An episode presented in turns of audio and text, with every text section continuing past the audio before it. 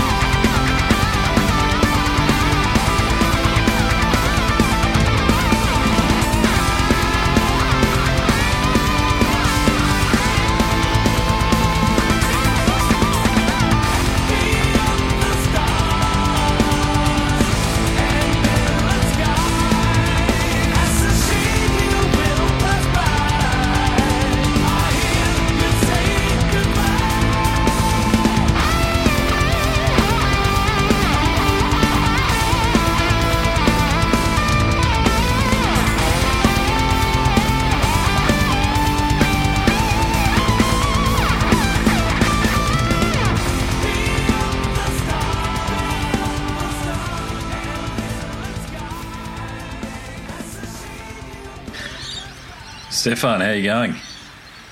Hey, I'm doing fine. How are you? Good morning um, to Down Under. Oh, yes, good morning indeed. Yeah, yeah. Actually, I should should ask, have I pronounced your first name correctly there? Is it Stefan or Stefan? I apologize if I've got it wrong. Uh, Stefan. Stefan, there you go. Gosh, I'm so used to I'm so used to speaking to people from all over the world that I think, because it's it's obviously Stephen in English, isn't it, Stefan? And uh, I think uh, a bit like my name, Andrew, you know, Andre, Andreas, all of these sorts of different names, and you're never sure how to pronounce them from the get-go. But thanks for clarifying. You're welcome. No worries. How's uh, how's the interviews been going for this one here? Well, so far, quite easy. I'm in the in the interview uh, marathon since probably uh, five weeks. So a lot of interviews today, mostly interviews from Down Under. So you, you're also located in Australia, right? Correct. Yes. Yep.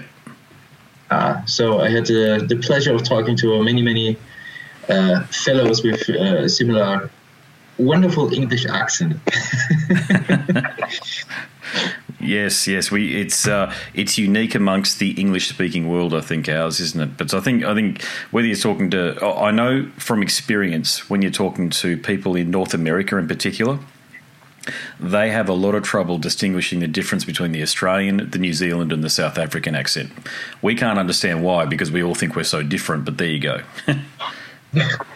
Well, for us, it's all English. I, I I can differ between uh, British and American English, but beyond that, well, if I don't understand anything, it's probably because the person is from Manchester, but that's it mm. then. Oh, yeah, there you go. Yeah, yeah, the English, yeah, they, they tend to have a different accent depending on which five-kilometre direction you walk in. I've noticed that. I've confused some English accents, particularly from around the, the Midlands, I think it might be. Uh, it might even be Manchester, to your point, with an Irish accent. I thought, how could I get that so bloody wrong? But there you go. Uh, let's not even talk about Glasgow.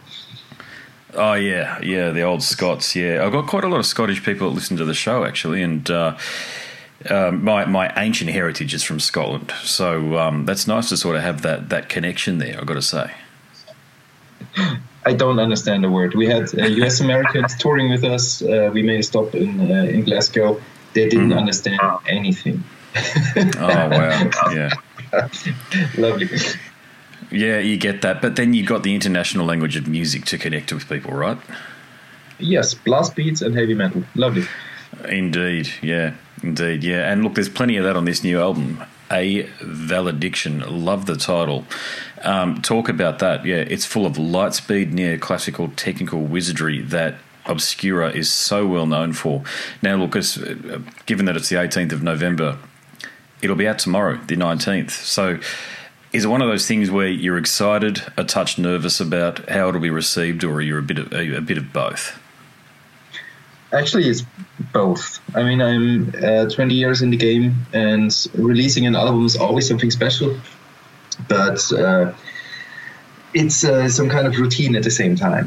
We are, with Obscura, we release an album every maybe three years, more or less, and uh, of course we celebrate it. So tomorrow, here it's the seventeenth, so in two days, at the nineteenth, uh, when the album's out officially, we definitely have maybe one drink at the night. Mm-hmm. uh-huh.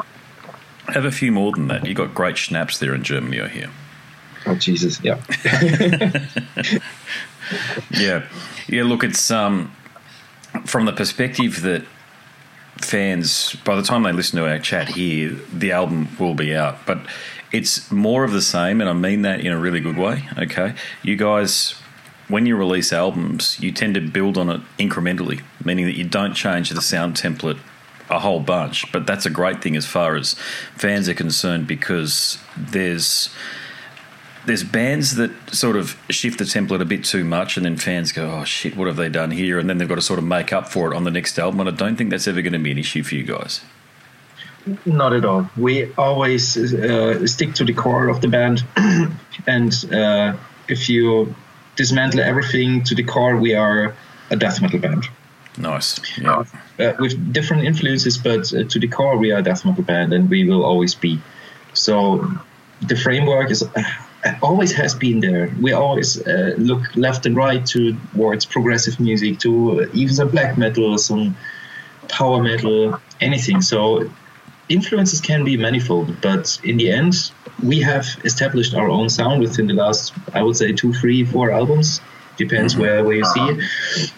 But um, to be original and uh, have an own identity, I think this is uh, more important than being able to pull off whatever wizardy on the guitar. So for me, it's more important to have our own sound, our own voice, than uh, showing off whatever you can do. And uh, with the new album, we definitely stick to that direction, because there, there are some quite easy to play songs. There are, um, when it comes to the technical part or progressive part, there's some easy to digest parts, but we also consider, well, to go beyond everything that's possible somehow at some points. But this, this balance is something that makes the entire album interesting. It has a bright musical palette of different styles. Fredrik Nordström called us B O M, Best of Metal, because you have everything in between, like caveman music, uh, like a song like Devout Usurper, to Rainbow and uh, Whitesnake riffing, clean vocals.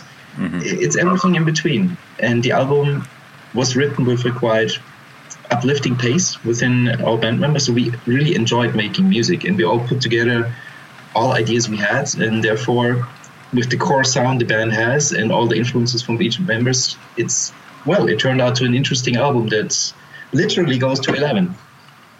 Yeah, it does indeed, yeah. And look, you mentioned somebody in there that I want to talk to you about, Freddie Nordström, and you're working with him again. Uh, but what is it? I mean, he, he's worked with so many great metal bands and can can help bands mine such a fantastic sound. So what is it about Freddie that you feel makes him so sought after by bands, and what do you like about working with him? Uh, there are many stories, um, to be honest. I would start with uh, the productions he did in the past. Hmm. I grew up with all of those records being released in the mid-nineties, early, late nineties. Let's say in the nineties. Arch Enemy, At The Gates, um, Dimmu Borgir, In Flames, all those very, very important uh, releases he produced. Those records are timeless. If you would release them as of now, they would completely up to up to top notch and uh, still be, well, at number one when it comes to the production duties. So this is really something I was uh, looking out for. But I'm not bound to the past. So what happened in the nineties is cool, but we are right now in uh, twenty twenty-one. So what really blew me off was the production he did uh, for a British band called Architects okay. quite a while ago. And it's it's a different style, but it was simply fantastic how he simply, uh, well, unfolded even the tiniest little details in, in this album. It sounds so deep and wide and warm at the same time. It's beautiful, really a beautiful production. So he definitely proves that he did great music in the past, but also right now and present. And that was one big reason. The second, I'm a guitarist. Of course, his guitar sounds are legendary. Not only Slaughter of the Soul, but so many other productions he did simply are driven by a fantastic guitar sound. And this is something that is a connection to our music. We established our own sound for more than a decade. We work with Engl amps. So uh, what we did working with Fredrik is simply blending both. We sent him our our amplifier from the company mm-hmm. and uh, blended it with his uh, experience in making a weird guitar sound, great sounding guitar sound. And I've seen many things in my life, but what he did with uh, different amps and uh, different mics in different positions was definitely something beyond. Yeah, I can imagine. On top, he's quite a quite a character. He's a walking encyclopedia with a thousand stories, but but at the same time, you feel so welcome, even if he's a producer and also uh, his assistant engineer Rob. Hmm. They, they've, they've seen so many things. They've done so many bands and productions, and still you're there as a, well, a blank page for them, and you're still feeling very welcome. And this is as much as important as their experience is. Yeah, and, and you made a really good point throughout. They're very well articulated, by the way. But uh, his work on Slaughter of the Soul, I've, I've spoken to so many musicians that have worked with him, and, and a couple have given me very good stories about, and pieces of insight, if you like, about the work that he did with At The Gates on Slaughter of the Soul. So did you talk, did you, have you spoken to him about how he achieved that magnificent guitar tone on that album? Uh, we shared a couple of stories, but we were not looking to copy any of his guitar sounds. So, uh, but what we figured is uh, he uses the same Engl amplifier we used, but his version, his model is from nineteen ninety-six or ninety-five, I'm not sure, but one of the yep. first ones. So that was quite quite interesting. So um, just when it comes to the feel, we thought, okay, this producer with this studio will work with our band. And when we entered the studio, we figured, okay, he's using more or less similar and same equipment as we do, but since twenty, twenty-five years already. So that's simply a match, and uh, yeah. quite cool. When it yeah. comes to Slaughter of the Soul, we mostly talked about vocals, because we, we talked about, uh, when we recorded uh, vocal tracks, about a little bit less tompa, more tompa, or no tompa. Because gotcha. It was so... so close to the uh, At The Gates recordings he did. So that was really cool. And he's not a guy who tells you what to do. He just makes, um, well, he offers you like this way or that way. Maybe he gives an idea there, but he's not one of the persons trying to take over a production. And that's really cool. You work as a collective on an album. So you need a band that gives something, like, You, first of all, you need to be prepared. Of course, you have to have good music that is uh, somehow re- uh, relating to a certain mix. Mm-hmm. And on the other hand, you need a producer that is experienced enough, well, making it even better. And therefore, it just turned out fantastic. I'm very happy, and I would love to go back to Gothenburg as soon as I can again. Nice. Yeah, yeah, yeah. It, yeah, great team. Great team, by the way. But... Um, it doesn't sound like you had many challenges, but is is that the case? Did you have any challenges to overcome throughout the writing and the recording process? Well, recording was planned a little bit different in the beginning. Um, the pandemic hit us as well as everybody else, so uh, the album could have been released probably half a year earlier. Mm. We had to switch the recording studio, because first, uh, initially we, we thought about recording in the same studio we always used in Germany, but... since the travel restrictions, uh, well, let our bassist from the Netherlands and a drummer from Austria not traveling to Germany. So we simply had to postpone this and skip that. And in the end, we had to de- uh, decide in between, well, decision A, we are not recording any album, or decision B, we're going to use national studios. Mm-hmm. And that was something I was quite concerned, because I'd rather have an engineer next to the musician. The musician focuses entirely on um, on the performance, and the engineer is doing what he can do best. So this was not given in one place. So, well, we had to record in national studios. I was able to fly over from Germany to Gothenburg, recording vocals, acoustic guitars, and do all the reamping with our second guitarist. So in the end, it turned out really, really well. It turned out better than expected, because we had one very important fact uh, factor that helped us, and that was, first of all, time, and second, um, the ability to simply make a pause when you uh, tend to overplay. I mean, you, you see what kind of music we are doing. If you're playing ten hours a day for a week long, recording music like this, maybe the last takes are not that good as you might think anymore. Mm-hmm. So we had the opportunity to record um, in smaller quantities a day, and that helped a lot. So we kept a certain spontan- spontaneously, uh, spontaneous approach, but at the same time, there are no mistakes on the album. And this somehow balanced out something we probably could not have achieved in a, in a regular studio environment. So I always try to see opportunities and make the best out of the situation. And luckily, this time it turned out really, really well. Nice. Yeah, it has turned out really, really well. Yeah, justifiably proud. I understand that. And uh, the, the lyrical themes this time around, how do the lyrical themes link back to the title of the album, A Valediction? Well, um, A Valediction itself is basically a, well, a headline for the entire album. There are different stories leading uh, to the headline, and some of the stories I was simply dealing with the loss of friends, family members, and musicians I had the, uh, the chance to share a stage with. For example, Sean Reinhardt yes. from uh, Death and uh, Cynic. The last song on the album, Heritage, was written the week he passed away. He's one of the guys I had the, the chance to share the stage with. We played together in Death to All. He was also supposed to be a drummer on Cosmogenesis back in the days. So mm-hmm. we had a, a certain story. Sean Malone passed away a couple of weeks later. Mm-hmm. Then we had Alexi Laio we toured with. We have the, the bassist uh, of my other band, Thulcandra, who just passed away last year. And all this somehow, well, made me as a thirty-six-year-old guy reflecting a little bit about the past.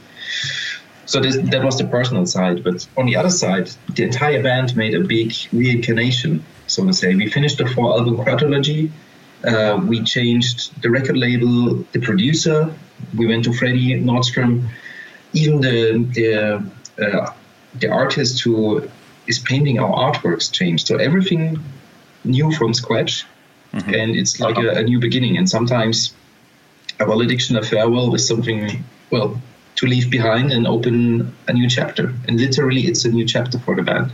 And we are in a similar situation as we have been in two thousand eight when we signed our first record deal to, to Relapse Records. And back then we started to tour international.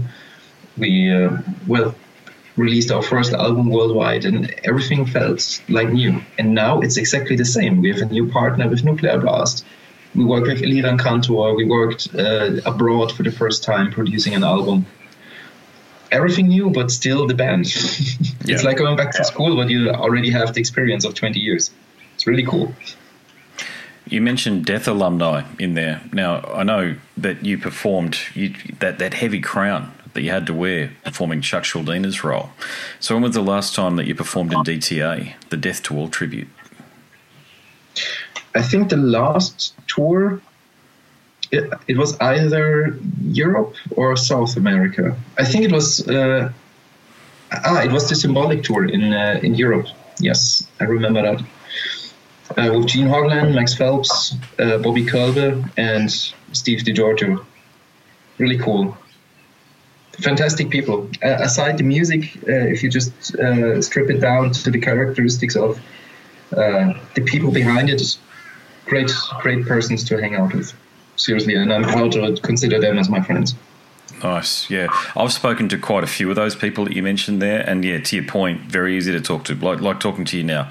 So easy to talk to, but they're, they're, they're the originators, aren't they? They're guys that helped craft the music and invent in a lot of ways and innovate the music that we all love. Yeah, absolutely. They've been uh, groundbreaking, groundbreaking uh, releases back then. And they're timeless as well. If you listen to Symbolic these days, pff, fantastic record. Hmm. Indeed, yeah. Look, I get the impression, and I know you're classically trained, uh, that you could play any type of music that you set your mind to. So what drew you to extreme metal? Um, I think it's simply the love of music. When I was uh, starting listening to this kind of music, I didn't play guitar at the time. So I was probably thirteen, fourteen, fifteen, around uh, around that time. So I was simply fascinated by the really dark approach and somewhere the mel- melody, uh, the harsh lyrics, and at the same time this, this pure and, uh, well, let's call it energy that is there in the music. And back in the days, there, there was no internet, there was no... There was no uh, no streaming service uh, you could uh, simply skip through. So everything was growing from a, a very close fan base, uh, friend, friend, friendship mm-hmm. with all the people around my area. And uh, every now and then somebody brought up a new record, you listen to it, uh, you, you share the records. Back in the day, you did that. And uh, somehow everybody was looking for the most obscure, weird band never, no one ever has heard about. And that has been groundbreaking cool times back in the days. And, well, since everybody my uh, in my area was pretty much into black and death metal, thrash metal, not too much, um, well, I was simply growing into that. So most of my friends were listening to the No Fashion records, more anthem records like Dissection, Unanimated. The other guys were listening rather to super weird stuff like Atheist, Pestilence, Atheist, of course, wow. Death, everybody loved. And, well, somehow, somehow this uh, is still following me. I'm still loving uh, to listening. Uh, I still love to listening those those old records every now and then. Yeah, nice. Yeah. Yeah, it always helps to go back to the to the originals, doesn't it? But I mean, you're crafting your own sound, uh, your own way, which is great to hear. And look, I'll make this my final question for you. Australia, uh, have you been to Australia before? Have you toured here before? Because I couldn't see that you had. But have you been here even as a tourist? I've never been there as a, as a tourist before, but we got the chance to play uh, a tiny little tour with three shows in Australia, one in New Zealand, before we head over to Japan in two thousand nineteen. Mm. So that was really, really cool. We did everything you would do as a tourist. So we visited the koala reservoir. Uh, we drank some weird beer in Brisbane. Wonderful times.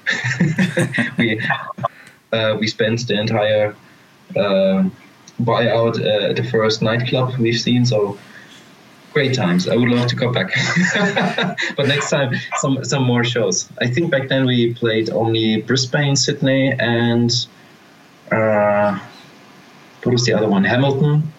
No, Wellington in uh, oh, well, New Wellington Zealand. in New Zealand. There you go. Wow. Okay, so Brisbane, we got to look in. Yeah, that's unusual. Usually Sydney and Melbourne get the run, and then Auckland gets a run. So not even Auckland got a run there. It was Wellington and Brisbane. Yeah, that's great. And was that, did Dicey put on that tour for you? Can you remember the touring company?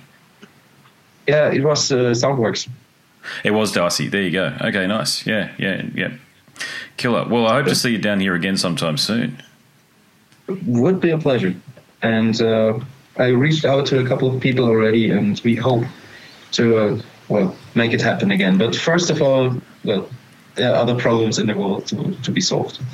Uh, yes, indeed, ah. there are. Yeah, at the moment, no doubt. Not, our borders here are still closed, meaning our state border. Not even. I mean, I know our country's oh. border is is a hard is a hard closure at the moment for most people, but um, yeah, our state border is closed. Hopefully, once these bloody van- vaccine mandates have been in, in place, um, yeah, I mean, what do we do? The world's in a very interesting interesting space at the moment, to say the least. Well, sooner or later we'll be done, and uh, we're happy to come over down under once again and share a drink. Or maybe two. Or maybe two. Nice. Yes, definitely. Yeah. Well, look, good luck with everything. Congratulations on a superb career and indeed this album, A, Valed- A Valediction. Mate, just enjoy it. Enjoy the, the great response that no doubt it will receive once it's released. Well, thank you very much. It was a pleasure talking to you. And, well, I'm very sure we come over with A Valediction. Absolutely. Look, look forward to it. Likewise. Thank you very much. It was a pleasure talking to you. Thanks, Steffen. Appreciate it, mate. No worries. Have a good one. What do you think? I enjoyed that chat with Steffen Kummerer from Obscura. Like so many Germans I've spoken to, just about every German I've spoken to, very affable, very easy to talk to, easygoing, down to earth. Yes, indeed. Now I want to share something with you. I've got a new project happening with Joseph from Bald Headed Bald Headed Metal. I should check that, shouldn't I, before I start talking about it? Let me go to my subscriptions and make sure it's Bald Headed Metal, or it might be Bald Head Metal. Bald Headed Metal, there you go. His channel, Joseph, on YouTube. He invited me to participate in a bit of a metal chit-chat thing. So what we do is we just pick a subject and we riff about it for about an hour or thereabouts. It's very enjoyable. Think what the guys such as Eddie, Trunk and Co. were doing on That Metal Show. It's two, if I can say so, very knowledgeable metal appreciators and aficionados waxing lyrical about topics such as who do you prefer more, Iron Maiden or Priest, that sort of thing. We're taking it easy now, but I'm sure we'll get into more complex subject matter a bit later on. We've really only just met, and I'm enjoying the dynamic, I've got to say, because uh, I like the fact that Joseph is a, is a very polite fella, it must be said, so he's easy to talk to from that perspective, but he's knowledgeable too, as I've already mentioned, and uh, an hour goes by very quickly. Those conversations take place at five a m my time. Because of the time differences between us, because Joseph, he's the Bald Headed Metal, that's him. He's in New York, and it's about two o'clock in the afternoon for him. But these things must be done, and it's a good excuse for me to get up and do something that I enjoy, because I've got to get the kids ready to go to school and cats fed and dog fed and all the familial responsibilities lay ahead at that time of the morning, and it's nice to get started with something that I enjoy doing anyway. So do go across and check out Bald Headed Metal. You'll see two episodes posted already. It's titled Metal Chit Chat Podcast. So there you go. My name's Andrew Mackay-Smith, and I'm the host of the Scars and Guitars podcast series. That is all for now. Have a great one.